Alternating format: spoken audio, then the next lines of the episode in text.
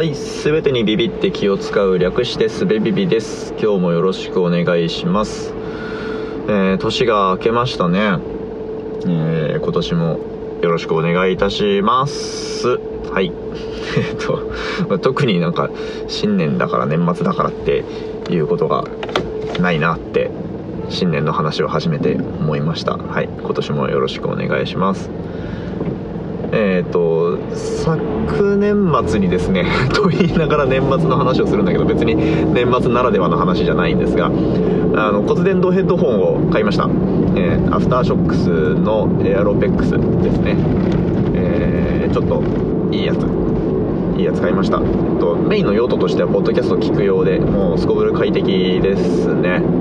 はい、えー、っとでそれに、まあ、マイクもついてるので、ちょっとさっきね試しにポッドキャスト収録に使えるかなと思って試してみたんですけど、まあマイクの音質はそんなに良いものではないですね。あの車のノイズは全然入んないんですけど、声が割れた感じになってちょっと聞きにくいなーって感じでしたね。あのちっちゃめの声で喋れば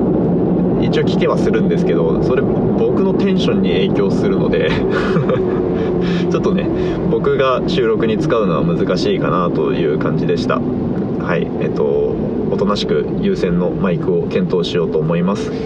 なんかあのー、おすすめあったら教えてください。はいえー、っとですねちょっとゆるっと告知がいっこありまして、あの新しいポッドキャスト番組を始めました。えー、妻とふたりで昼食時の雑談をお届けする、えー、ポッドキャスト番組の聞くお惣菜というタイトルの番組を始めました。えー、年末から配信し始めて週いっかいのつもりでいます。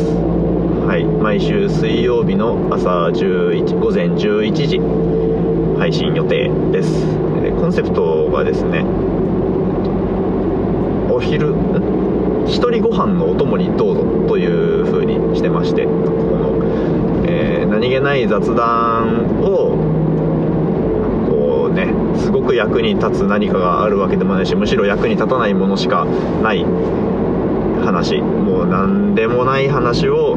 聞きたいよねお昼ご飯の時ってっていうことで、まあ、そういうわかるわかるっていう感性の方にね、ぜひ、えー、リモートワーク中のお昼ご飯の時にでも聞いていただければいいなと思っております。はい、でですねその、えー、コンセプト文があって、なくてもいいけどあると嬉しいというやつなんですよね。まあ、それはお惣菜っていうポジション、そうだよなお惣菜いいなっていう感じでつけたんですよ。でもうこれはこれで行くんですけど、でもなんかこうなくてもいいけどっていうあたりがなんとなくこうお惣菜業界の人、業界ってなんだろう、お惣菜に関わる人からするともしかしたらあんまり気持ちいいもんじゃないのかなっていうのもちょっと思ったりするんですよね。うん、まあなんかそこのえっとポジティブさっていうのは伝わると思って、まあ、そのまま行くつもりではあるんですけど、今のところなんかこうニュアンスとしてはなくていいっていうよりは、えー、となんだろうないと寂しいみたいな感じなんですよね。必須ではないんだけどあったら超いいっていうやつで、うん、なくなると寂しいとかなんて言うんだろうね、なんかもっとポジティブな言い方ができるといいなと思いつつも、まあそれで始めてしまったし、さっきも言ったようにその感じは多分伝わるんじゃないかなと思っているので、今んとこはこのまま行くつもりでいます。はいう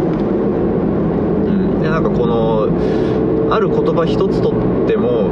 受け取る人によって受け取り方様々だよねっていうのはもう本当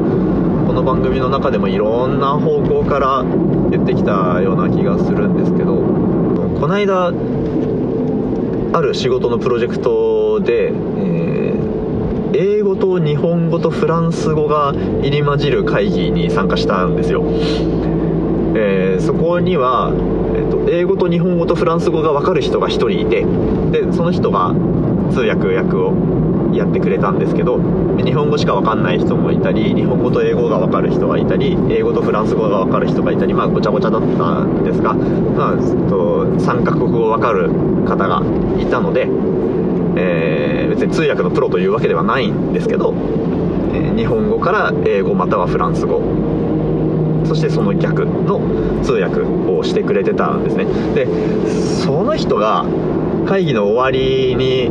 一言感想みたいな時間に言ってくれた話がすごい面白かったので、ちょっとここでシェアさせてほしいんですけど、えーとその人は、皆さんの話を通訳するとき、一度私の言葉に変換する必要があると。でそれは私が思っていることではないけども、私の口から発することで私が体感している感覚になるんだと。でそれで皆さんの、えー、ポジティブな話を受け取って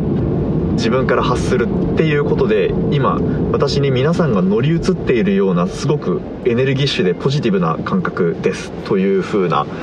感想を言ってくれたんですね。でそれすっごい面白いなって思ったんですよ。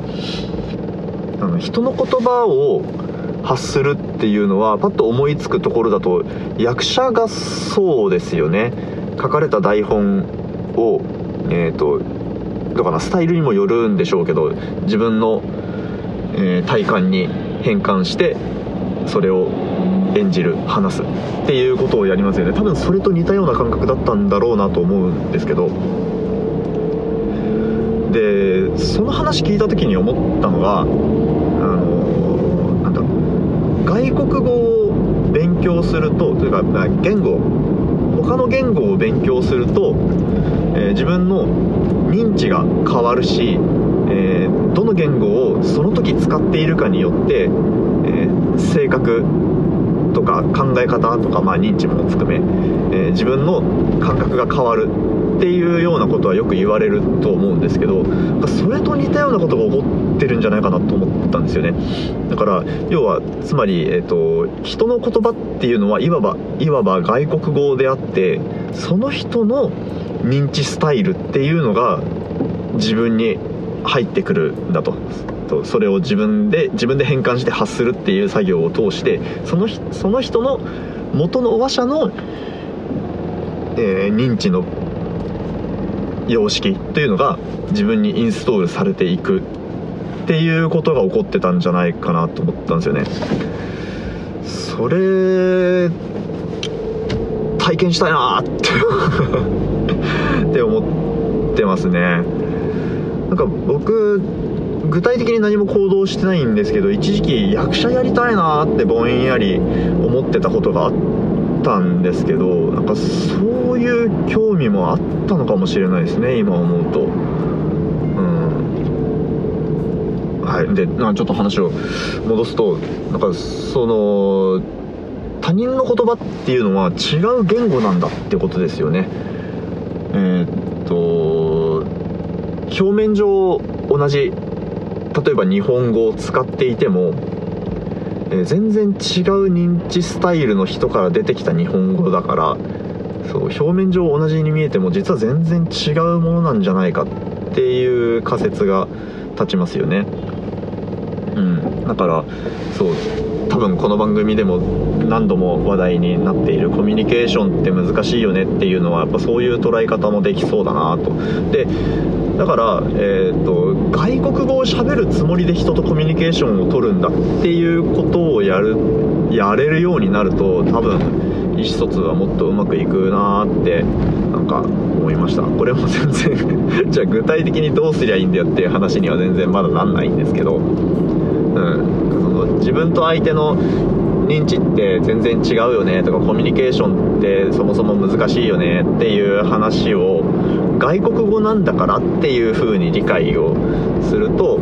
ちょっと、えー、一歩先に進みそうだなと思った次第でした。はい、では今日はこんなところでありがとうございました。